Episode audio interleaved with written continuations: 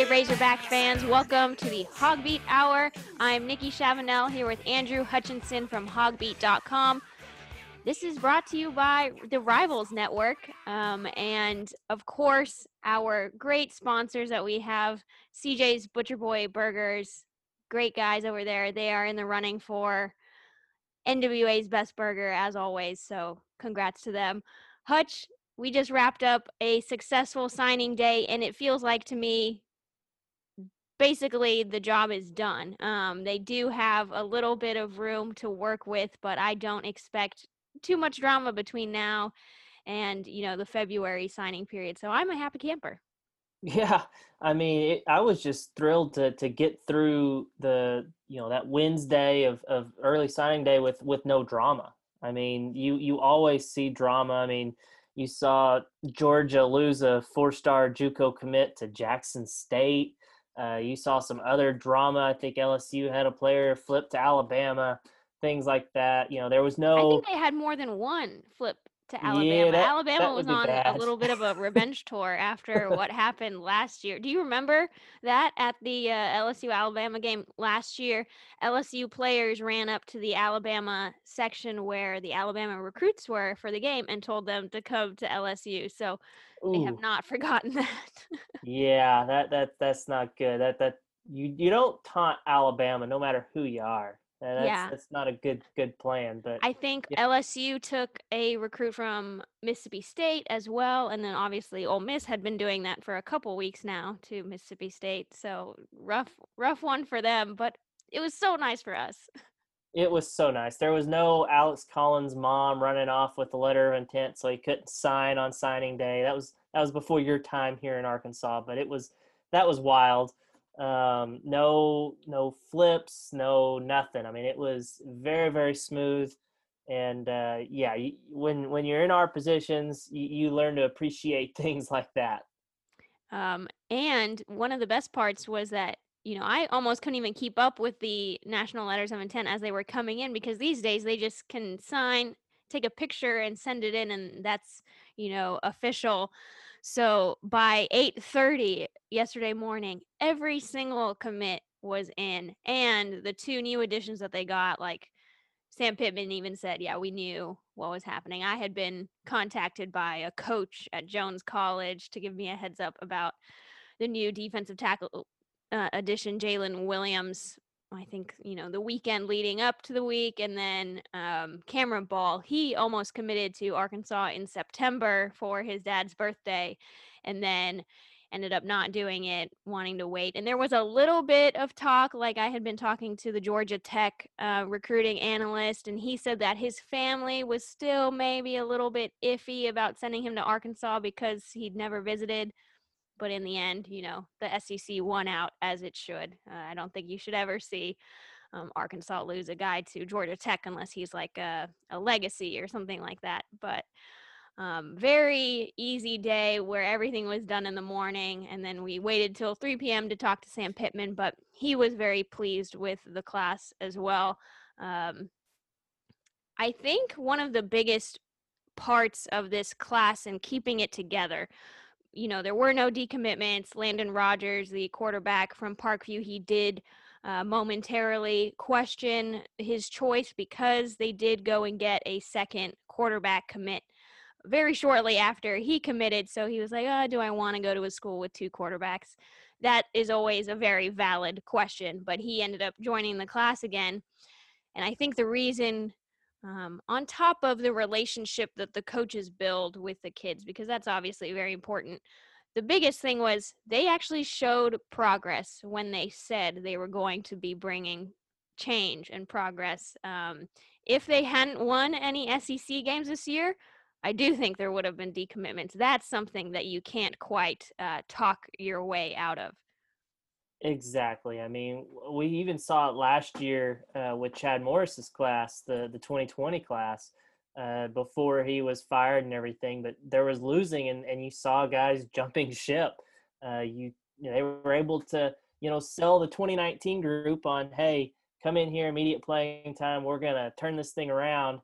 And but the 2020 group probably wanted to see a little bit of improvement. Didn't see that at all and then uh, now uh, this this year's group, as you mentioned, if if they had gone 0 and 10 and been blown out in every game or whatever, like some people expected, yeah, I, I fully expect there would have been a lot of decommitments, and you probably wouldn't have 23 guys signing uh, in on the first day of the early signing period. Sam Pittman also said that, um, you know, when they were doing their virtual in home visits, because, you know, they couldn't go in home this year, uh, that, you know, none of the commits seemed like they were even really talking to other schools. So that's also really big because, you know, Texas A&M was talking to Louisiana offensive lineman Devin Manuel. So everyone was always wondering how that was going. Um, but apparently, you know, no drama there. Um, I think Oklahoma was looking at AJ Green, the running back, a little bit later in the cycle. I know Texas at one point was looking at Lucas Coley um, after they lost a, a quarterback commit. So there was opportunity for guys to look at some other programs like Lucas Coley in Texas. Obviously, it is very tough for a, a kid from the Lone Star State to not take the Longhorns seriously, but then you look at the, situation there and you realize, you know, Tom Herman, he might survive this off season, but you know, if you don't have a good season next year, he's gone. So we haven't even mentioned Gus Malzahn is gone at Auburn and I, I I, do not um relish this for kids because it is very hard for them when they lose their coach. But like you think back at a, at a guy like Ze'Vian Capers, he was the first commit in Arkansas's 22 2020 class, very very tight with Justin Stepp even after uh, he flipped to Auburn. Uh, you know, he said he loved Coach Stepp, but you know he he just wanted to go to Auburn. Now, you know, I mean, I guess if he had committed to Arkansas, then Chad Morris would have been gone. But you know, it's just kind of crazy how things work out. Yeah, I mean that's why I think it's always important for for recruits to consider more than just you know the coach and especially the position coach because who knows you know how long a position coach or coordinator is going to be there even if the head coach is on firm ground and so you got to you got to factor in that i mean you, you want to go to a place where you actually feel like you could live for four years, and I think that's a another advantage. Obviously, I'm biased because I've lived here my entire life, but Fayetteville in Northwest Arkansas is, is a great place to live, and I think kids can you know see that. Obviously, that was a little bit harder this this class. You mentioned wasn't able to bring kids in on visits. A lot of these kids that uh, signed have have never even been to Fayetteville, uh, so that that's got to be you know more difficult for Arkansas. But yeah, I think that that helps whenever you you consider more than just the coach because you do feel bad. I mean, losing your your head coach, especially these kids that that at Auburn that signed yes uh, on on Wednesday, they don't even know who their coach is going to be, and that has to be scary. I mean, who knows? They could bring in somebody that runs a completely different system that fits that, that doesn't fit their skill set. Uh, that would be, I mean, if, if I was committed to Auburn, I'd probably be like, hang on, I, I want to wait until February and see how this plays out. Yeah, Auburn's Auburn's quarterback commit Dematrius uh, Davis signee now. I mean, he was very high on the board for Kendall Briles at one point, and I think he would have been a very nice fit. Um, he's really, really good at North Shore High School down in Houston. Uh, but you know, you make the t- decisions that you make, and I, I hope for him that whoever they're bringing in runs, you know, a dual threat quarterback type system because and that's that's really his strong set they they could keep Kevin Steele as, and promote him as the head coach, and maybe they keep Chad Morris. Who knows? Arkansas fans could only uh, hope. I, yeah, Arkansas fans are definitely hoping for that. Um, back to all these signees. So they got 23, 22 high school and JUCO signings, and then the one transfer. So on um, late Tuesday afternoon. Trent Gordon from Penn State, a Houston native uh, from Manvel High School, which is where D'Eriq King and Kyle Trask used to play. Um, he decided to transfer uh, a few weeks back um, after only playing in a few games uh, for the Nittany Lions this past season and then playing like 190 something defensive snaps in 2019 at corner. They switched him to safety. I guess I don't I don't know exactly what happened there. I want to look more into it because I feel like we need to get a, a better understanding of just how immediate of a contributor he could be because you know they took a guy like Levi Draper last year they took Xavier Kelly both guys who didn't play at their uh, previous schools um, and then came in and Xavier Kelly did contribute quite a bit um, as in a backup role but obviously Draper got hurt so I want to go and and talk to those blue white illustrated guys that we have in the Rivals Network uh, but seems like you know he was a former four star and at corner, where we saw towards the end of the season, you really need two solid corners, and Arkansas maybe had one. So, uh, a nice addition there. I was a little bit surprised by it. Um, I should have known that something was going down. It was too quiet, but uh, we got it done. Um, and then on Wednesday, uh, they added the two defensive tackles, which were really huge to finish out the class with because they did have one defensive tackle, Solomon Wright, but admittedly, he is on the small side for an SEC defensive tackle. Uh, he's only like six foot, um, a big guy, big, strong guy, but, you know, not the hulking lineman that you see in the SEC, uh, but he is quick, so uh, he has that going for him. But Cameron Ball is six foot five and almost 300 pounds, and um, uh, Jalen Williams, he is six three and already well over 300. So uh, seems like two very good additions, and then Solomon Wright is someone who can maybe find a role for himself. Um, but they needed those, and they still do need another pass rusher because they lost Quaylen McGee in that last class. Oh my God, that might be why they're able to take a couple extra this class because Quaylen McGee and Catrell Wallace never made it to campus. I'll have to note that and like check it. I don't know. I don't. I think once you sign them, though, I think they count like that. That that takes away that initial counter. I, I'm pretty sure.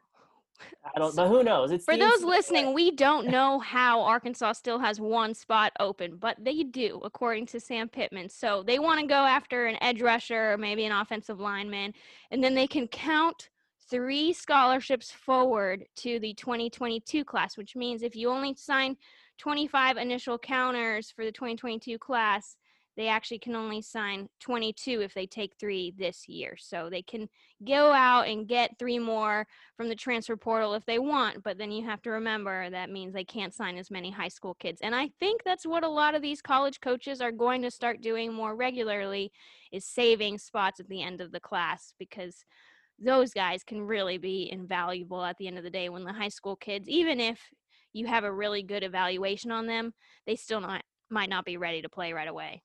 And of course, it's important to note that by the time you're listening to this, there's a chance the NCAA has changed its rules uh, because I think it's it needs to happen. It's probably not going to happen that quickly, uh, but it, it does need to happen because uh, I think that surprises some people to hear that these transfers, you know, like Trent Gordon from Penn State, he has to count toward that 25, even though he's a transfer. All these guys are considered what we call or what are called initial counters. Uh, and there's going to be an issue, especially if you know the one-time transfer rule gets approved. You're going to see a lot, probably a lot more transfers. It's going they're going to flood the portal. There's already, like, I think I saw this the other day, like over 750 transfers. Probably going to be over a thousand relatively soon in the transfer portal. And there's only 130 FBS football teams and only 85 scholarships, which isn't usually the issue, but the issue is 25 initial counters how are they all going to find a spot if you know Alabama goes out and signs 24 high school kids they can only bring in one transfer unless they want to count it forward but then you run into the problem the next year where they don't have enough spots and so I, I think there's going to be some regulation uh, rule changes in NCAA where maybe uh, if you have a player that that grad transfers out, like he graduates early and still has eligibility left, and then he transfers, then maybe you get an extra initial counter spot. Or if you get a guy who uh, leaves early for the NFL draft, that could maybe count as a, an, an extra initial counter spot. There, there's going to be some sort of relief. There needs to be, You would or think. else kids are gonna kids are gonna get screwed out of you know spots and everything. So it, it it's gonna be tough. Yeah, we're already seeing it with baseball because of the the backlog that they've got going on.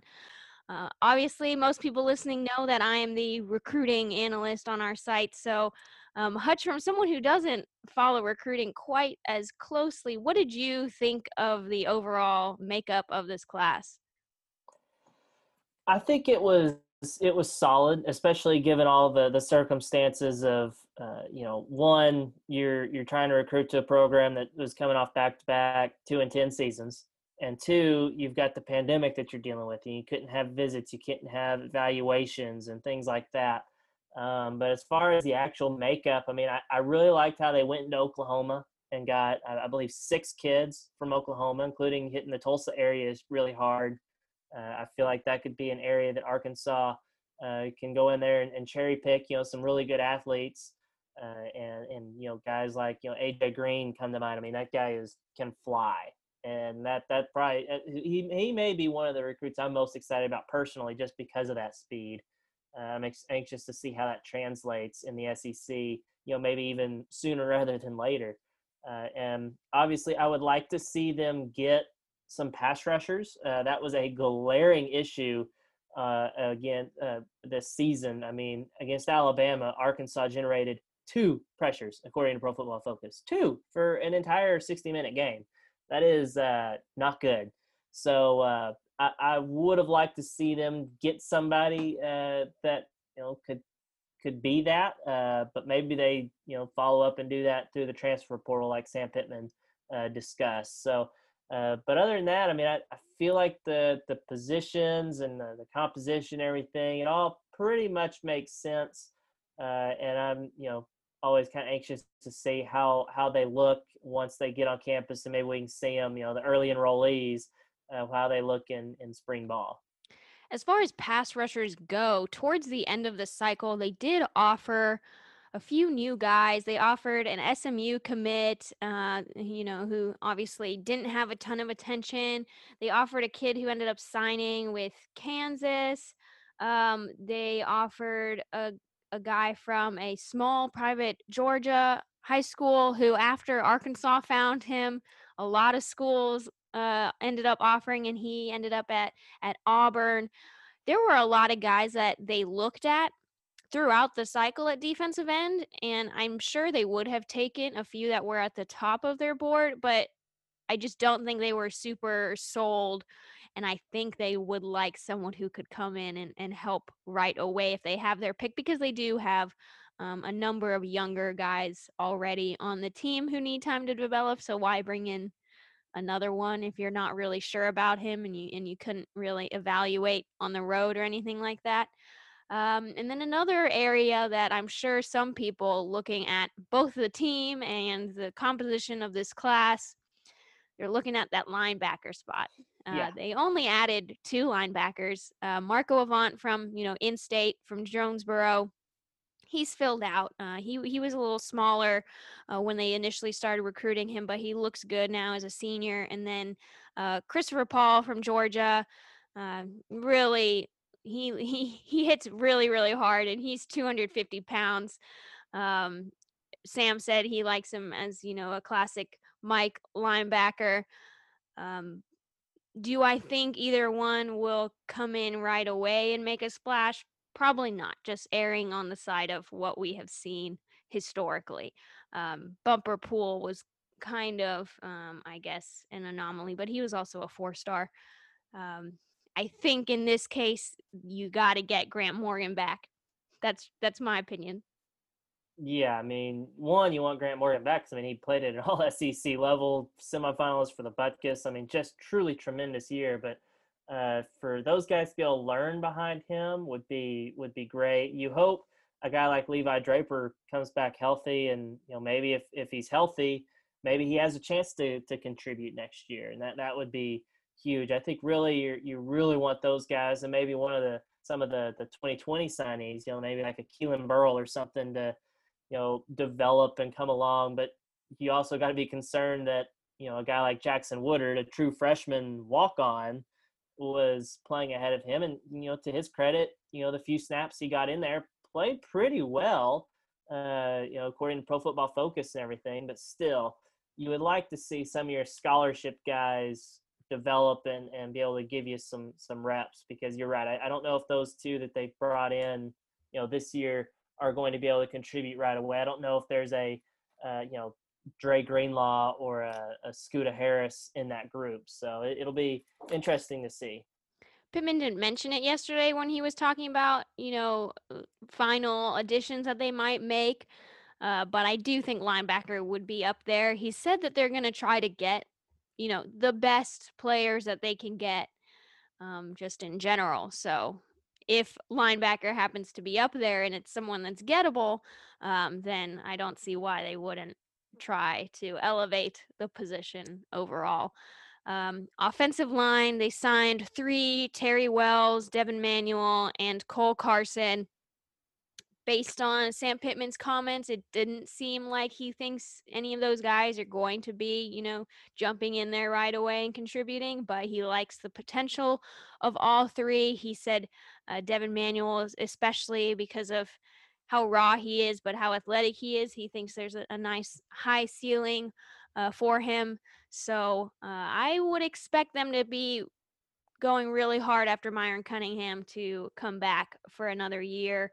Uh, and then you hope maybe Noah Gatlin gets healthy again and, and he can take over um, at the other tackle spot. But Dalton Wagner, I'm just, I, I mean, he seems like a great guy. He really does. But seems like he was like the biggest culprit on the offensive line this season.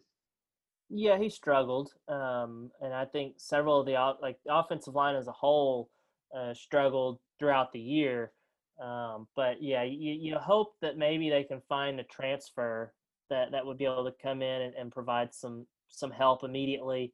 Uh, Arkansas doesn't exactly have you know a great history of of having impact transfers. You know, I'm trying to think. You know, Jake Raulerson was a, a transfer that they landed a few years back from Texas. That was a former four-star recruit. He was playing at guard, really struggled uh, at Arkansas. Not very good.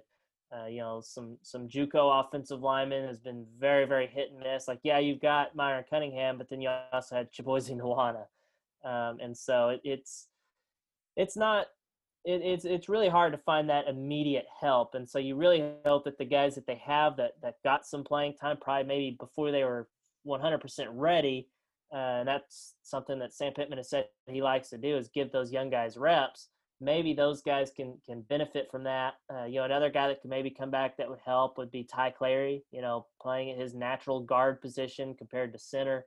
I think he would be you know beneficial to the the offensive line next year. So, uh, going to be interesting to see if they can find somebody in that transfer portal. I know there's a former four-star recruit that Sam Pittman recruited at, at Georgia. I can't remember his name, but he would be, I think, a, a solid addition, uh, even though he hadn't really played much at, at Georgia you have to assume anyone that they take as an addition on the offensive line has been evaluated pretty well because uh, you have Pittman and Davis.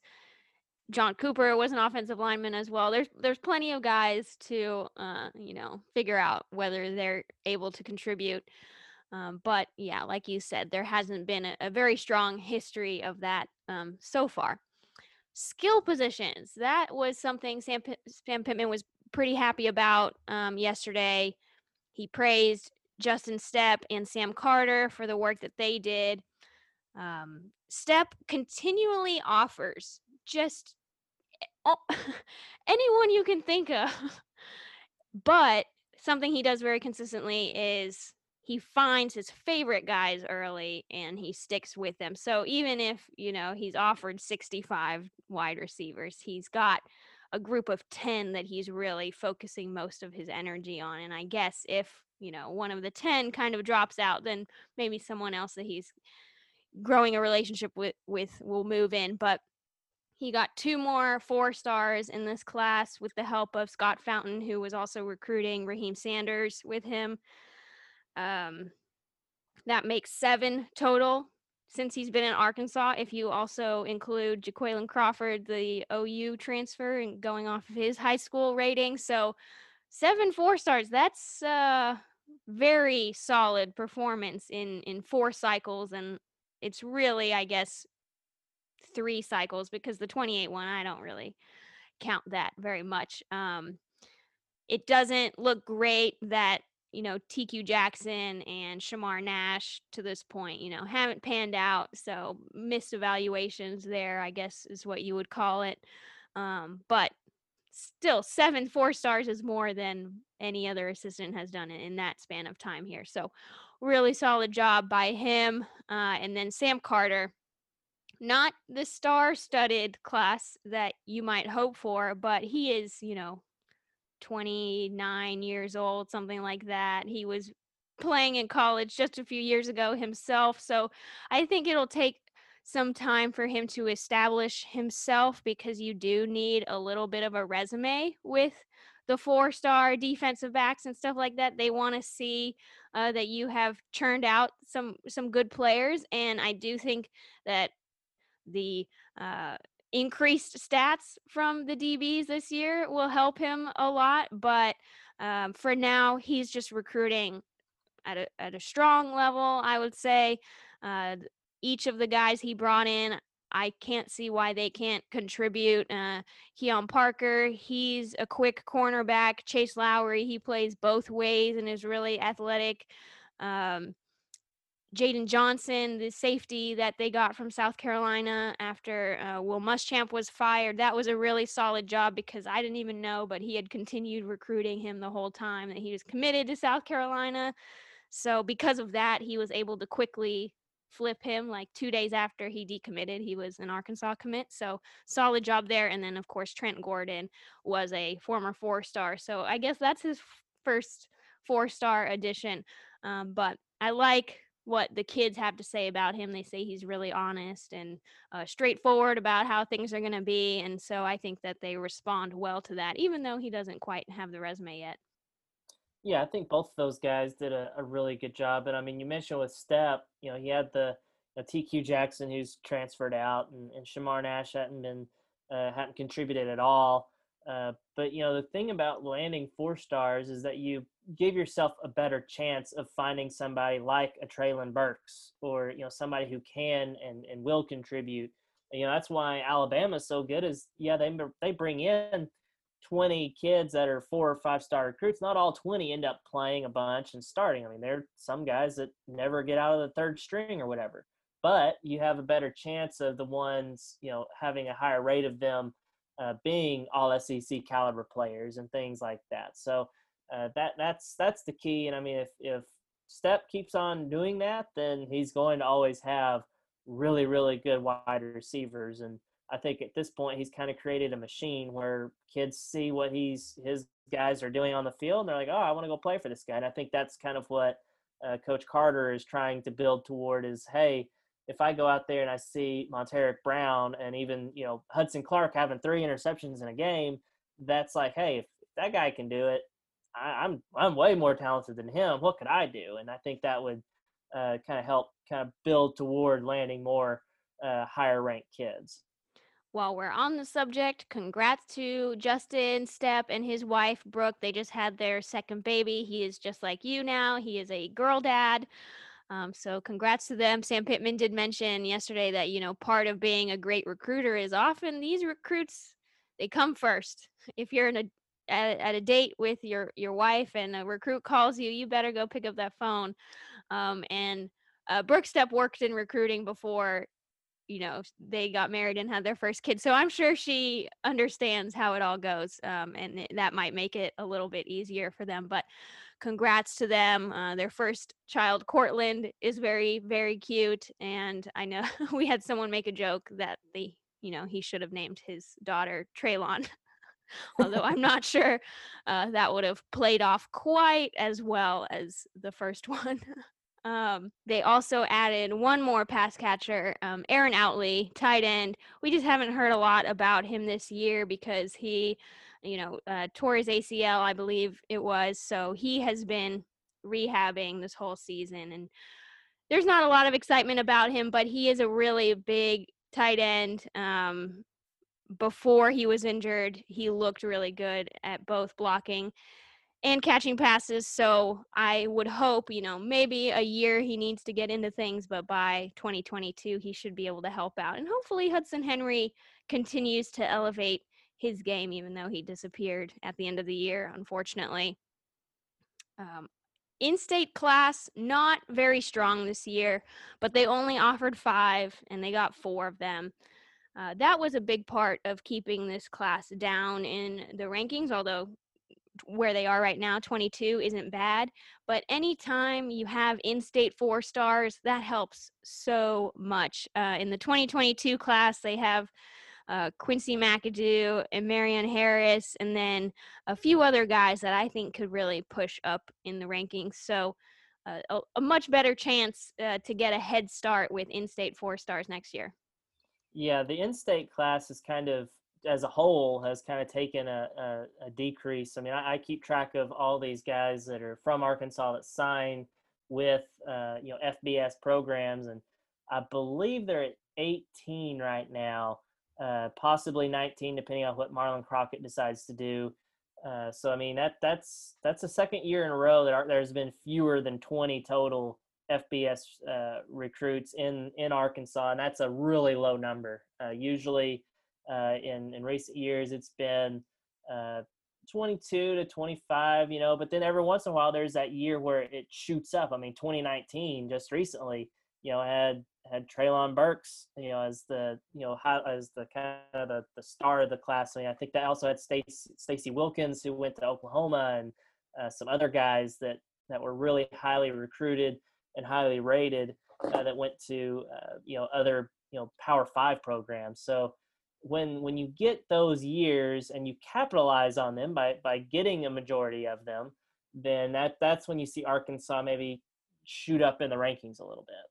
So Dreyden Norwood from Northside, he ended up at Texas A&M, so we will see him again, uh, no doubt. And then a offensive lineman from Conway who didn't have a whole lot of recruiting attention um, he ended up signing with Ole Miss. So two in-state guys, I'm sure we'll see again, and then the rest. You know, there was a smattering to Arkansas State, UCA, uh, Kansas, UCF. Yeah, couple of couple of kids went to Kansas, Colorado, uh, yeah, Purdue, Colorado, yeah. Arkansas State, to my knowledge, right now has only landed one in-state kid, and so that kind of tells Odd. you right there. Uh, generally, if if if Arkansas State and Arkansas both kind of have low numbers of in-state kids, that that's usually a pretty good indicator of kind of the quality of just the the year of, of recruits. And they did just you know hire a new head coach, so I, I maybe once Butch Jones gets acclimated, he'll start bringing in more in-state guys. But um, Hutch, we out, we are about six, nope, four days away, something like that, from Arkansas knowing if, when, where they will play in a bowl game. We do know that Arkansas wants to play in a bowl game. Sam Pittman said that. He wants the 15 practices. I think I had Eric Sullivan. Does he still work in radio?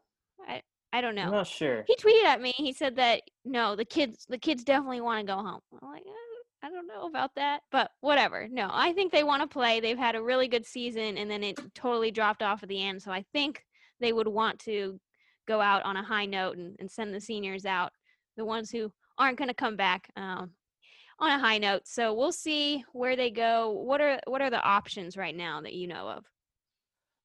Well, I think everything you know outside of the college football playoff and New Year's Six bowls are on the table. Um, and really, it's it's it seems like you know this is what Sam Pittman even said that it's probably going to be more local, so you don't have to you know make long trips uh, for the team.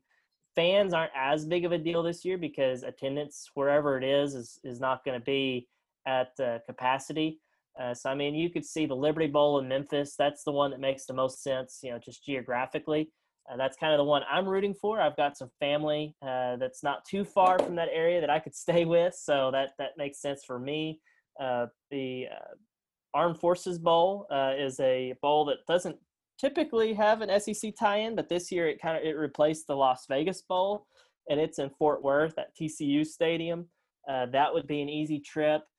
Those two are like the the two closest, and then two that are almost equally far uh, uh, far away from Arkansas or from Fayetteville are the uh, Texas Bowl down in Houston, down in your neck of the woods, and the Music City Bowl in Nashville. Uh, both of those would be uh, not too surprising for me. I know a bowl that some Arkansas fans have mentioned is the Independence Bowl in Shreveport, uh, Louisiana. However, that bowl no longer is affiliated to the SEC. That happens.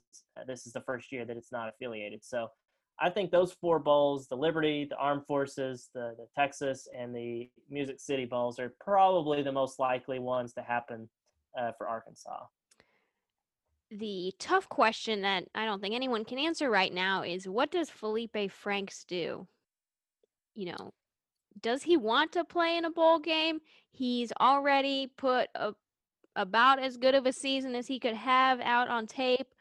Um, I don't think many would blame him if he didn't play, and maybe even people want to see KJ Jefferson lead the team in a bowl game. So eh, very interesting there, and and I guess we'll see once they start practicing. Well, we won't see, but we might Yeah. actually get some information out of someone who will tell us.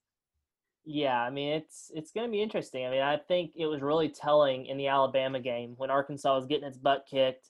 Uh, fourth quarter, KJ's hurt. You know, you think, oh, we're finally going to get to see Malik Hornsby. Well, nope. Here comes Felipe Franks, despite having all the injuries and being banged up and, and getting hit over and over again. Uh, he still went out there and played, and I think that uh, is very admirable, and I think is kind of telling, like, hey, if he's willing to go back out there in the fourth quarter of a blowout against Alabama, why wouldn't he want to maybe play in a bowl game and you know maybe go out, you know, end his career with a win? I'd like to see it. I just don't think the the Alabama game should be a game that anyone ends their collegiate career on, right? Like that's just kind of depressing. En- ending your career with a blowout is really not fun, and I can speak from experience. My high school career ended with a just absolute massacre of a loss, and it, it was really big. It was a really big bummer. You know, I think my soccer team did too. Oh, I guess it, it, it can only end one of three ways. And um, you know, the NCAA did announce yesterday that it's a very little complex announcement. Uh, transfers who have spent their year in residence here at Arkansas, so they had to have been here for the fall semester, can now immediately start playing for their teams. I'm not 100% sure it applies to football, but if it does, the Razorbacks will get one more wide receiver to use, Jaquayln Crawford, who I would be very excited to see in a bowl game. I mean, there's no reason why he couldn't step in and play. You know, he's been practicing with the team the whole time. He should have the offense down. He's really quick, a, a slot guy, so I'm not sure exactly what they'd do with Treylon Burks, but if he was able to participate, I would think that's a a huge addition on game day.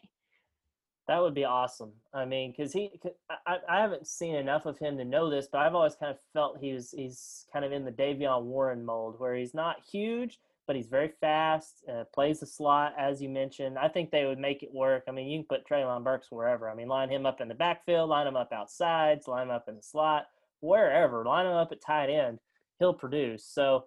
Uh, I, but I would like to see Crawford. I think that would be really interesting. It'd be another angle of a, a bowl game because I mean, you're really not super excited about playing in the Armed Forces Bowl or even the Liberty Bowl or something like that. You you want to see things like you, you mentioned a little bit with Felipe Franks. A lot of people probably want to see KJ Jefferson, see what he can do. You know, we got a taste of it against Missouri. What can he do? What can maybe some of these other young guys do if if you can get guys back from injury? You know, what what would they look like? So uh, I think that would just be another angle to to make bowl games exciting, and and I mean it just it makes too much sense for the NCAA to allow it for football. Uh, the NCAA notoriously does not make the most common sense decisions, so I guess we'll have to wait and see. The only big piece of news from football this week, because you know they haven't been practicing, they'll get back at it uh, today. Uh, Chiboise Nawana, who we mentioned earlier, entered the transfer portal. He is the first one um, since I guess the regular season ended.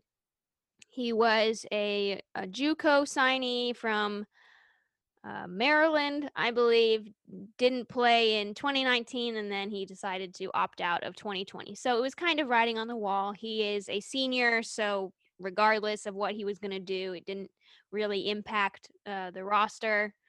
Um, I saw he tweeted out at uh, Jackson State yesterday after he announced that he was transferring. So I'm trying to get Deion Sanders' attention. I mean, wherever you can play, I I, I respect that. Um, go go get it, Boise. But uh, that was the only piece of news this week. But you know that transfer portal, we're gonna be watching it now. This is when it it starts to heat up, and there were several players who opted out. You had um, Jordan Curtis, who most people at this point probably don't even remember.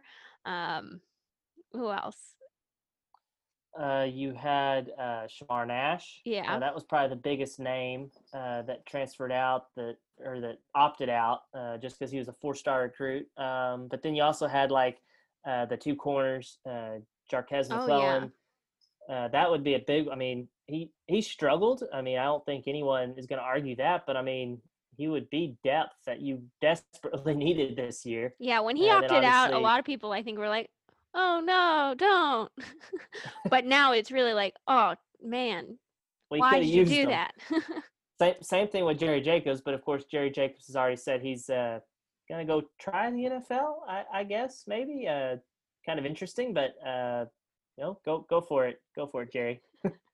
Hutch, the Razorbacks are 6 and 0, welcoming Oral Roberts to town on Sunday. That is a 1 p.m. game. Should be able to catch it on SEC Network if I'm not mistaken. So, congratulations everybody. Don't have to watch it on SEC Network Plus. I know it makes a huge difference. uh, but Razorbacks just keep on rolling like nothing's stopping them and it doesn't seem like from what I can tell from Oral Roberts that uh, they're going to be put up much of a fight on Sunday. No, I mean Missouri blew out Oral Roberts at the beginning of the season. Missouri's a, a pretty good team, as as we've come to find out, uh, but kind of a, a pretty good comp, uh, kind of comparison there. I mean, they did they did give Oklahoma a decent game. Only lost by 14, I want to say, uh, but I think that was more of a matter of uh, they they played really well in the second half. Uh, they were I think they were losing by like 18 at halftime or whatever. So uh, that kind of tells you that they're they can be okay. Um, they they do have a, a guy in uh, Max Abmas, I believe. I don't know how you say his last name, but the the guy can fill it up. I mean, he's averaging 20 points through the first six games and shooting almost 50% from three point land with a, with a, a high volume of shots. Uh, so Arkansas is going to have to really key in on him. Uh, another name that, that Arkansas fans might recognize is R.J. Glasper. He's an Arkansas kid. I want to say he played at Forest City, and he was a, one of those guys that played smaller high school ball, but just absolutely lit up the scoreboard. I think he had a game where he scored like 73 points or something like that. Uh, came to Arkansas as a walk-on. He's a little bit smaller. I think he's 5'10", uh, but came to Arkansas as a walk-on. Had to redshirt that year because of an injury, and then after that, he transferred Arkansas Tech down to D2 and was a prolific scorer for the Wonder Boys. And uh, but uh, I guess after three years there, he decided he wanted another crack at Division One. Uh, grad transferred Oral Roberts, and now he's going to get a chance to to finally play at Bud Walton Arena. Uh, you watched the UCA game. Razorbacks won by 25 points. So, you know, a, a historic game with a, a not so special ending. Uh, but what were your takeaways from that game? Well, the, the final score is a little bit deceptive. It was actually a pretty good game, pretty competitive. UCA was really scrappy. Uh, they they hit some really tough shots to, to stay in it. They actually led by ten in the first half, uh, and and I think it was only it was single digits maybe at halftime. Uh, Arkansas it was it was a relatively close game throughout the first half of the second half, but then down the stretch, Arkansas just just pulled away. They were they were just too much, and so uh, it was it was good to see uh, Connor Vanover play as much as he did. I mean, I can't remember exactly how many play minutes he played, but I just remember looking at the minutes, going, "Wow, he he played a lot," and that's significant because UCA is a, a fast paced team. It's not like the North Texas game where he played a ton of minutes because North Texas played at a you know snail's pace. UCA likes to get up and down the floor, and Connor Vanover more than held his own. So really good sign for you know maybe SEC play when it gets here.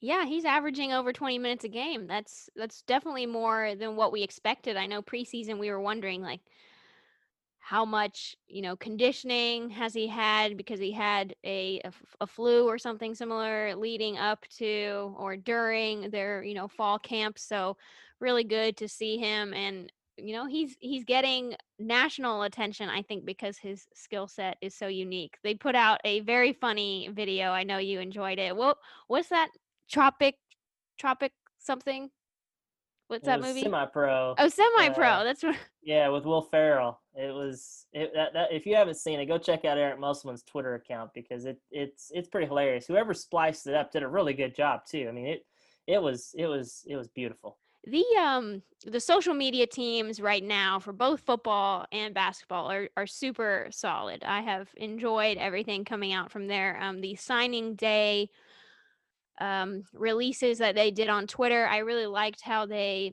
if you haven't seen them uh, they had the kids recording like messages uh, for the fans about what they're bringing and just kind of getting everyone hyped up and i think that's special. They're going to look back on that when they're seniors and see what they said if they're still around here you know some other schools i saw uh, florida state did a backyard football That was uh, amazing. that was so cool um, i never would have thought about that um, i used to love backyard football i was so into that and baseball pablo baseball, sanchez Oh my god, that was that was the game, man.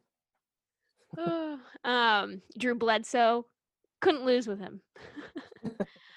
um, all right, everybody. Thank you so much for tuning into the HawgBeat Hour. We're so glad to be back on the ESPN Arkansas airwaves. As always, you can go to hawgbeat.com anytime and try us out for 30 days free with code HAWGS30. Or right now, while supplies last, you can actually get free access until the late signing period, just so you don't miss anything that goes down with this class because they do have you know one spot and then up to four if they so choose to add some more players. So you can use code hawgsnsd so hogs nsd for signing day and you can get access through i believe you know beginning of february. So really or yeah i think that's it. Fe- february 1st i think is the uh, the late signing window. So get on HawgBeat. We have, you know, all the basketball content you could want right now. We have Eric Musselman coming up this afternoon. He will preview Oral Roberts for us and give us a better picture of what to expect from them on Sunday. Tune into that on HawgBeat. We'll have live coverage starting at 1 p.m. with the starting lineups, of course. So thanks, everybody. Join us not next week because it's Christmas. So, you know, Merry Christmas, Happy Holidays to everyone out there and join us the week after that on the HawgBeat Hour.